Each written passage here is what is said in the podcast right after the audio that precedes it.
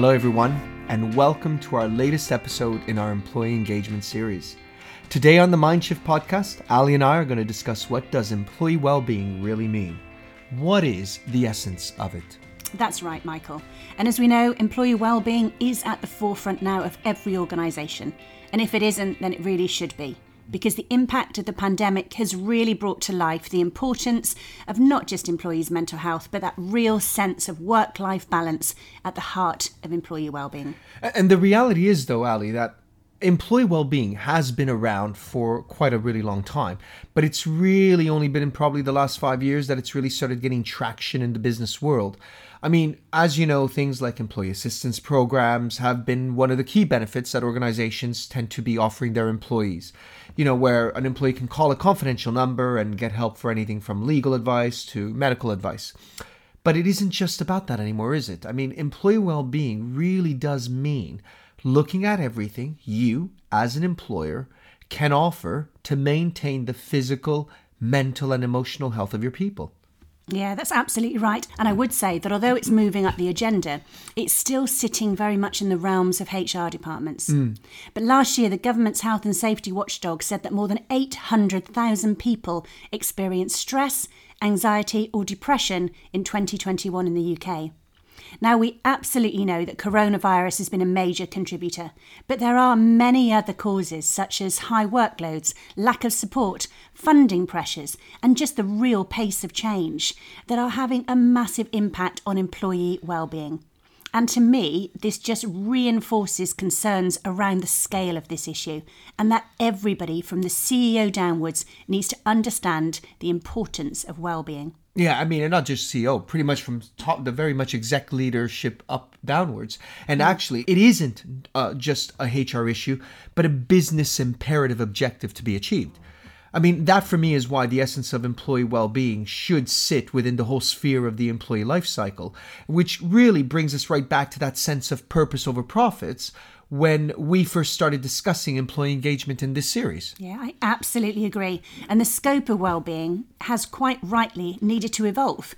And I was reading an article that you and I were discussing the other day where Matt Elliott, who's the Chief People Officer at Bank of Ireland, recently said that in that bank, when they focus on well-being now, they focus it on four W's. And we really like these, didn't we? Because we did, they yeah. were well-being, workspace, workload, and working day. And what he goes on to say is that this provides them with a lens through which the view they view that day-to-day experience for everybody working in the bank. Yeah, and I mean we, we discussed it and like I said, I really like those four W's because they're probably at the essence of what constitutes an employee's engagement in their work, but also that emotional, mental, and physical health. I mean, if we take workspace as an example, and, and many of our listeners will probably relate to this, how many times have you been in that position where you walk into your desk at the office, you set yourself up to work, but someone's uh, moved your chair, your laptop starts to keep crashing, the office is too noisy, you can't get any work done, and of course, this then becomes even more frustrating when you've got a packed day of meetings and people keep interrupting you. Yeah, absolutely. And those frustrations that you mentioned are so real for a lot of our people. But what I would say is, is that it's really tough out there to be a line manager right now. That middle layer of management, they're dealing with all the day to day operational pressures and obviously the pace of change, but also the increased care that is now needed to support their teams and individuals. And I really think that as organisations, we really need to spend our time and efforts helping them and supporting them to care for those managers so that they feel capable and have that capacity that they need for this new expanded role. Okay, look, I, I get that, Aly, but surely, and again, a bit controversial here, but a good manager would already have been aware of the importance of watching out for the signs of stress or pressure in their teams or their people. I mean, isn't that what does make a great manager? I, I, I don't disagree with what you're saying, but I do think that what might be happening is organizations are perhaps starting to realize that maybe, just maybe, they may not have the right managers in place who can support employee well being because it's just not in their skill set. Yeah, and I would say that I would agree with what you're saying there. But I would also say that I do think that issues surrounding well-being and mental health, anxiety and depression are arguably becoming much more complex. And in fact, Aly, you know, those things you've mentioned are very much focused on the mental health of our employees, but we do need to consider all other facets as well. And the foundations for employee well being need to be put in place. So if an organization wants to ensure that their well being agenda is strong, well, they need to ensure that things like workload, workspace, working day are carefully and strategically, and that's the key word, strategically planned and monitored, because you've got to make sure you're monitoring that it works. So then the employee well being really does stay within that healthy zone, as one would say. Yeah, agreed. And once more, I really think this, without really sort of like labouring our point, but this does come back to culture purpose, and those all important values and behaviours. I think now boards need to be challenging themselves and checking that those visions and missions and values all need to be ensuring that the need to take care and look after their people is intrinsic and woven into the fabric of everything that they've said and everything that they do. I agree, yeah.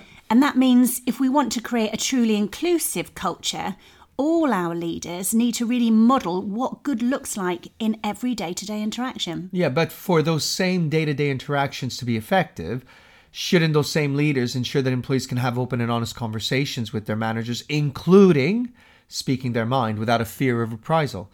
Because surely openness and honesty, as we know, and the, the, research has shown this, you know, has a direct correlation to a person's physical, mental, and emotional well being, and therefore how they engage in their work. Yeah, and you're right. The stats do absolutely support what you've just said. And interestingly enough, in the Glint's Employee Wellbeing Report of May 2021, they identified that the top drivers of a great work culture changed drastically by the end of 2020 whereby five of the top drivers now in at 2020 were not even in the top 10 in 2019. And two of these, which really support everything we've been saying, is well-being and belonging. Well, you know what? That's really interesting on the belonging because, as you know, Aly, that kind of supports that conversation that you and I had in our previous podcasts on the dangers of remote working, and that one of the potential barriers is that lack of connectivity and belongingness that people need and crave. Yeah, I totally agree. And we can't separate the importance of a sense of belonging from our physical and mental health. Those social ties are a real protective factor that help us to manage that potential stress and therefore help us to become much more resilient. And as you know, when we speak about resilience and stress, the Centre for Mental Health published an article that said stress related sickness absence in the UK cost us as an economy over 34 billion pounds last year alone a very big number. And that statistic really goes to show that if organisations make employee well-being a strategic imperative, as you mentioned earlier, then they can massively reduce the financial impact it has on their own profit margins, which very nicely links us right back to purpose over profits, where we first began. And that, Aly, is probably a really good place for us to stop, as it's all we have time for today.